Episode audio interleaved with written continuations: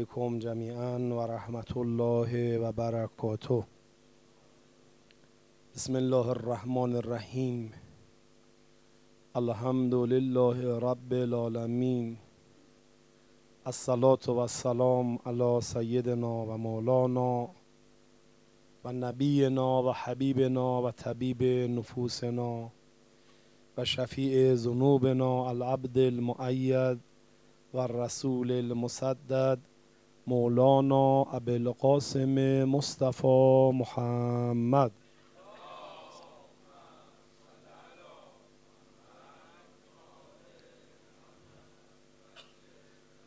صلی الله علیه و آله الطیبین الطاهرین المعصومین، لا سیما بقیة الله الاعظم روحی و ارواح العالمین لتراب مقدمه الفدا.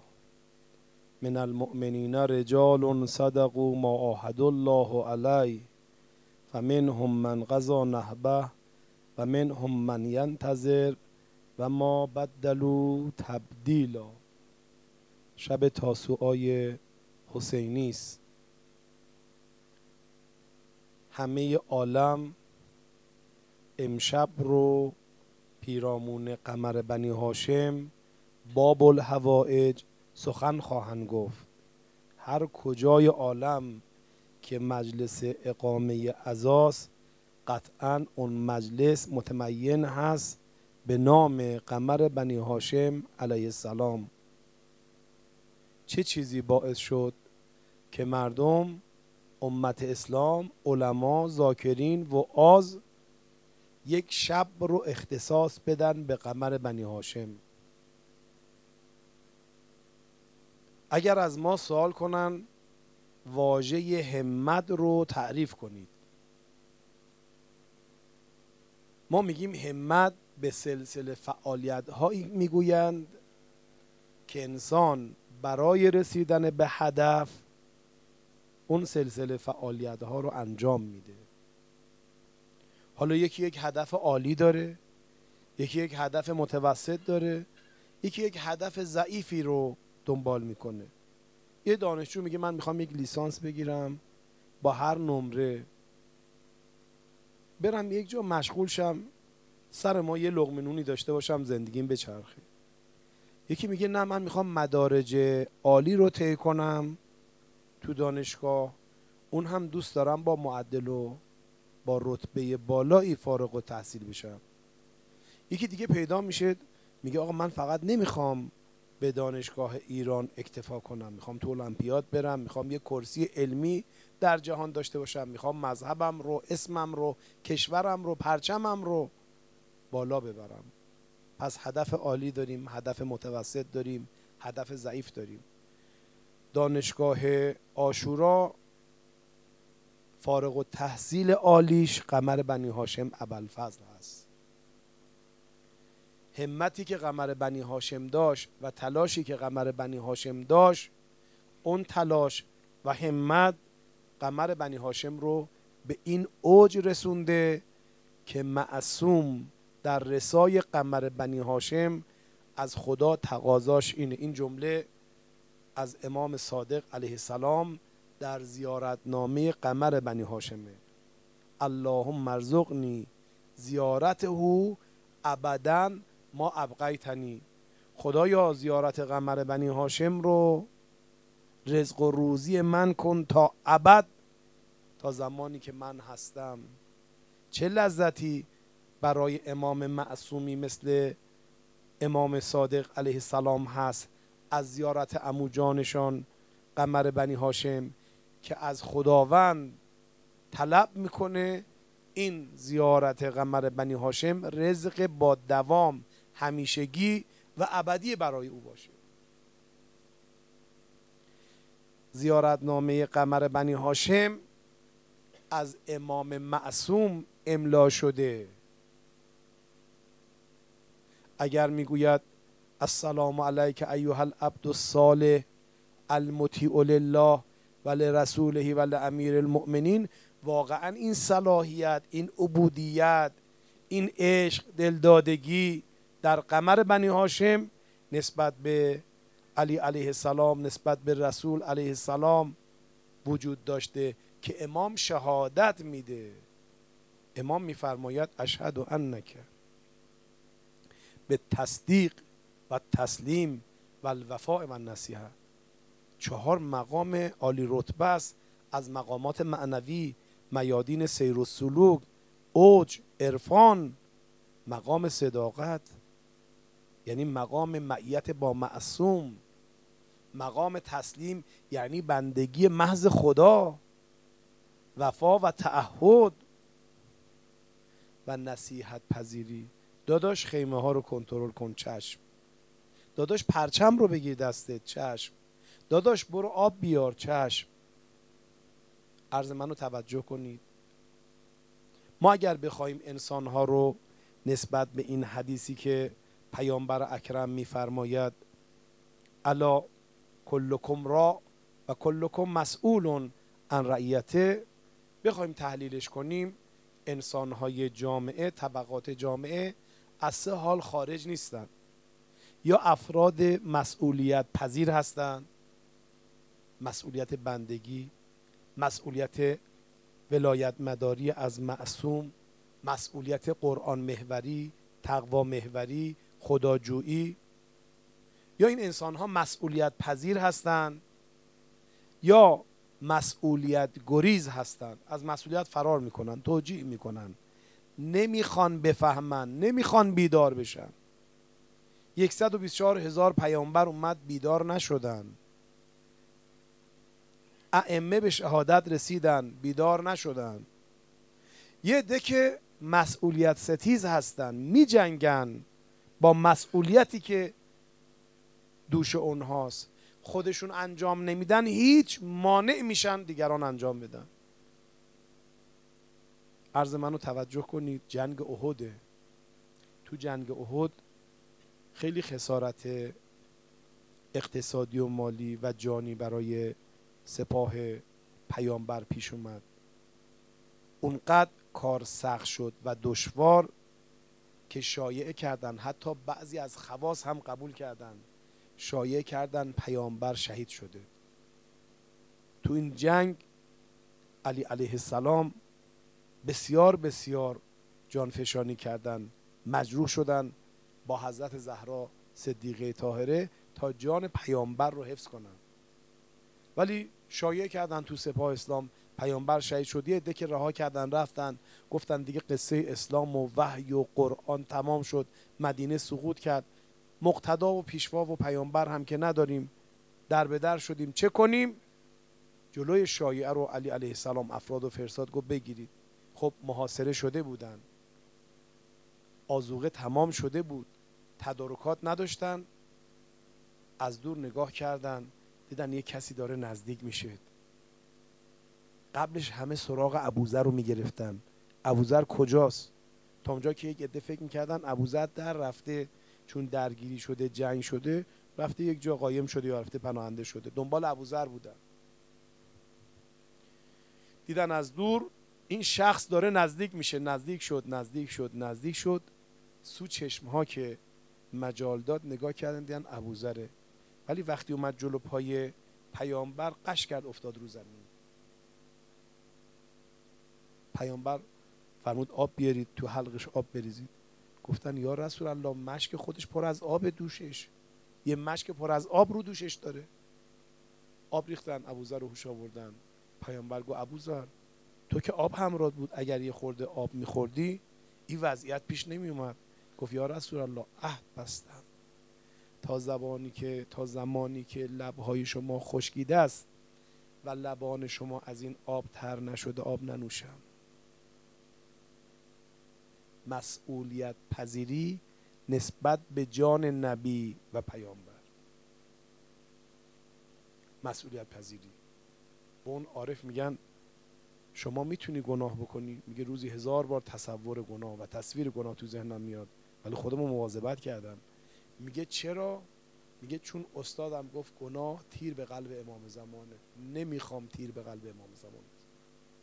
میگه آقا گناه تو چه ربطی داره؟ میگه چون امام معلم هدایته، نمیخوام تو کلاس بندگی من شاگرد رفوزه کلاس امام زمان باشم. مسئولیت پذیری. قمر بنی هاشم مسئولیت پذیری داشت. جعفر، عبدالله، عثمان سه برادر قمر بنی هاشمه. شما من یک جمله هم تو پرانتز بگم امشب. گاهی اوقات بعضی از دوستان مثلا شاید این سوال براشون پیش بیاد که چرا حضرت اسم فرزندش رو عثمان گذاشته؟ الان وقتی به ما میگن یک آقایی سی هزار میلیارد مثلا جابجا کرده، اون آقا سه میلیارد فلان جا برده، این آقا مثلا ممکنه اسامی ائمه هم سر اینها باشه. این اسمها واژه های مقدسن. حالا درسته علم شده در یک انسان نحسی، یک انسان قاسبی، یک انسان ظالمی، اما خود این اسمها اسمای اسلامی است. بله، قمر بنی هاشم سه برادرش رو فرستاد به میدون، گفت باید برید بجنگید، من فداکاری شما رو ببینم، شهادت شما رو ببینم، خیالم جمع باشه من برادر نسبت به شما کم نگذاشتم، شما به سعادت رسید، بعد خودم میام وسط میدون. نه خودش تنها، در معیت خودش همراهانی رو هم برای دفاع از دین آماده میکنه. یکی هم مسئولیت گریزه. عمر صد لعنت الله علیه نشسته جلوی خیمه، داره شمشیرش رو صیقل میده. آقایی است، اسم این آقا عبدالله نامی است، تو سپاه امام حسینه. اومد پیش آقا گفت ارباب من، سرور من، من با این عمر صد رفیق بودم، هم بازی بودم، هم محله هستیم، اجازه میدید من برم، ظهر عاشوراست، خیلی تشنگی فشار آورده، اجازه میدید من برم بهش بگم جنگ سر جاش، درگیری سر جاش، این آب فرات رو باز کن، بچه های ابی عبدالله چه گناهی کردن؟ حضرت گفت مختاری، گفت میرم. رفت. وقتی اومد جلوی خیمه نگاه کردید این ملعون نشسته داره شمشیرش رو صیقل میده، سلام نکرد. همینطور که اون نشسته و شمشیرش رو داشت صیقل میداد، بهش گفتش که این چه رسمی است؟ پرنده ها از آب فرات میخورن، خزنده ها از آب فرات میخورن، اون وقت این آب حرام شده به حلق بچه های حسین. یه نگاهش کرد، خب میشناخت، دید رفیق قدیمشه، نگاه کردید بچه محلشونه، هم بازیشه. گفت مسلمان سلامت کو. عمر صد به اون میگه مسلمان سلامت کو. یه نگاهش کرد، گفت عمر صد تو واقعا مسلمانی؟ گیریم حسین بیعت با یزید نکرد، بچه سه ساله امام حسین چه گناهی داره؟ بچه شش ماه حسین چه؟ نگاه کرد به این رفیقش، گفت ببین ملک ری رو معامله کردم و این پیش مقدمه اون معامله است. یعنی قدرت، مقام، پست جناب عمر صد رو از ماهیت اسلام خارج کرده. یک حیوان وحشی که بچه سرش نمیشه، تشنه سرش نمیشه، زن نمیفهمه، پیر نمیفهمه، معصوم نمیدونه، ما میگیم مسئولیت گریز. نظیر این رو توی بصره از یک آقایی که خیلی هم مقید بوده، نمازش هم اول وقت میخونده، خیلی هم وسواس داشته، غسلش رو درست انجام بده، وضوش رو درست بگیره، حمد سروش رو درست بخونه، مخارج حروف رو با دقت ادا کنه. میدونید امام برای اهل بصره نامه نوشت، عرض کردم برای سران قبائل تو بصره حضرت نامه نوشت، از جمله برای این آقا نامه نوشت. آدمای راحت طلب، راحت طلبی عامل گریز از مسئولیت، تنبلی عامل گریز از مسئولیت، عدم شناخت به موقع، عدم دشمن شناسی، عدم بصیرت، عدم علم و شناخت به امام زمان، اینا همه انسان رو مسئولیت گریز میکنه. وقتی نامه امام حسین علیه السلام به دستش رسید، برداشت پایین اون نامه نوشت: یا حسین ان وعد الله حق اصبر. فرستاد نامه رو جواب امام. بعدم خوشحال شد که الحمدلله خدا توفیق داد امام حسین رو نصیحت کردن، تذکر اخلاقی بهش دادن. چی گفت به امام حسین؟ گفت حسین جان به خدا بسپار، صبر کن. نمیگو من میترسم بیام میدون، من میترسم بیام بجنگم، من میخوام عافیت طلبی کنم. امامی که حجت خداست، نشست و برخاستش تحت امر الهی است، نگاهش، حرف زدنش از وحی مأخوذ شده، این امام رو نصیحت میکنه. امامی که اونقدر حفظ دین برای امام واجب هست و اهمیت داره که این امام زن و بچهش رو آورده وسط میدون. این قمر بنی هاشم سه معلم معصوم مثل خورشید اشعه نور علم و هدایت اونها پرورشش داده و قمر بنی هاشم رو رشد داده. قمر بنی هاشم در این جایگاه قرار گرفته که اهل زمین و آسمان به او مباهات میکنن. اولین معلم قمر بنی هاشم علی بن ابی طالب اسدالله الغالب سلام الله علیه است. اون معلم قمر بنی هاشمه. چهارده سال قمر بنی هاشم شاگردی بابا رو کرده، چهارده سال. خود حضرت میفرماید همون گونه که کبوتر بچه از دهان مادر غذا میگیره، ان ابنی العباس زق العلم زقا، علم رو اینطور از من گرفت. ما میگیم چشاش زیباست، بله واقعا چشاش زیبا بوده، صورت زیبا داشته، قد بلند داشته، رعنایی بوده، مهربون بوده، با صلابت بوده، با هیبت بوده، اما سیرت زیبایی هم قمر بنی هاشم داشته. سیرت زیبایی قمر بنی هاشم حق پذیری قمر بنی هاشمه. قمر بنی هاشم فقیه اهل بیته. امام صادق میفرماید انه کان من عظما اهل بیت. چطور میگید آیت الله العظما فلانی که البته آیت الله العظما امام زمان علیه السلامه، بهش میگن آیت الله العظما. چرا به قمر بنی هاشم میگن آیت الله العظما؟ چون زعیم اهل بیت، فقه میدونه، تفسیر میدونه، معارف دین میدونه.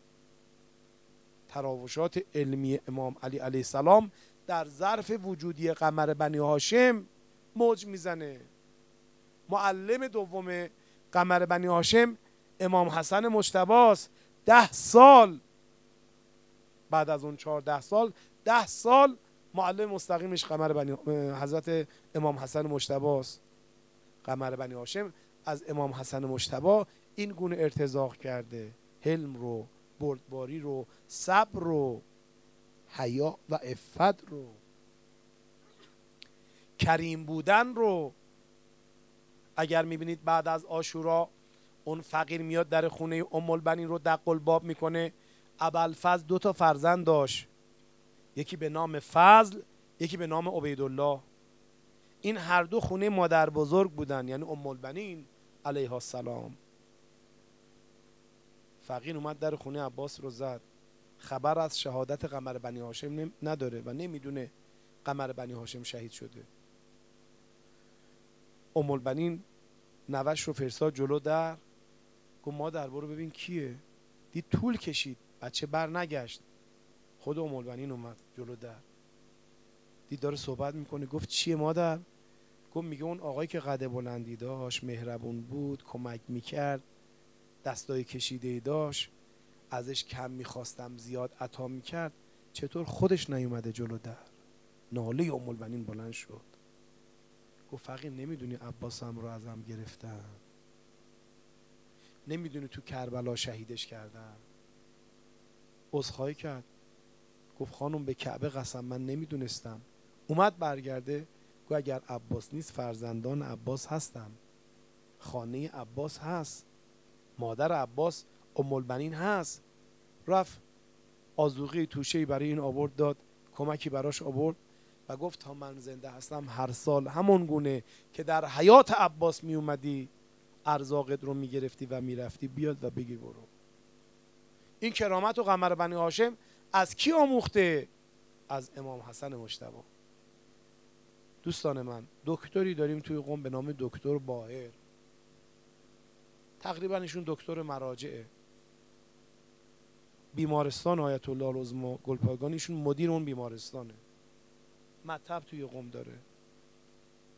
ایشون میگه من تو هواپیما بودم، اومدیم فرودگاه مهرآباد، هنگام فرود هواپیما یهو خلبان اعلام کرد که وضعیت اضطراری، چرخهای هواپیما باز نمیشه هواپیما بنشینه، خونسردیتون رو حفظ کنید ولی خودتون رو برای هر خطر احتمالی آماده کنید. تصور کنید تو آسمون، تو هواپیما، خلبان همچین خبری رو گویه ولوله‌ای شد، یک ولوله‌ای شد. یکی گریه میکرد، یکی داد میزد، گفت باید اونقدر بالای آسمان فرودگاه ما بچرخیم تا بنزین تمام کنیم که موقع فرود اضطراری صدمات کمتر باشه. میگه یه وقت تو این جمعیت دیدیم یک آقای بلند شد، با یه لهجه دیگه صدا زد: ای ابوالفضل مسلمون ها. همه نگاش کردن، گفت با گریه که صدا زد یا ابوالفضل مسلمون ها، بلا فاصله چراغ‌های قرمز اضطرار سبز شد. خلبان اعلام کرد به حمدالله و لطف الهی چرخ هواپیما باز شد، آرام باشید، انشالله به سلامت به زمین می نشینیم.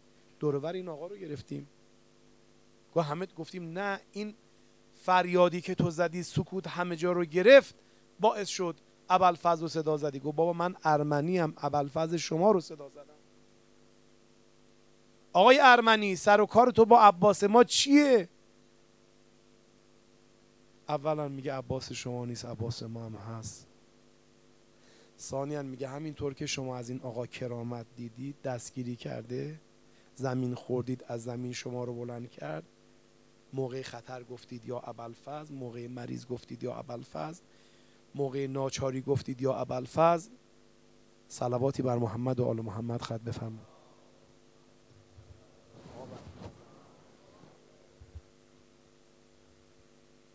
حضرت آیت الله حمیدی استاد بزرگوار ما، ابو شهید فقیه اهل بیت علیه السلام، که بنده لیاقت شاگردیشون داشتم، تبرک کردن جلسه رو، شب قمر بنی هاشم تشریف آوردن.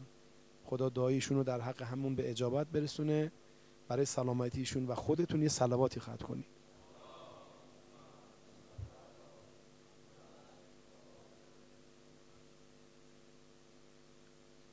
معذرت میخوام.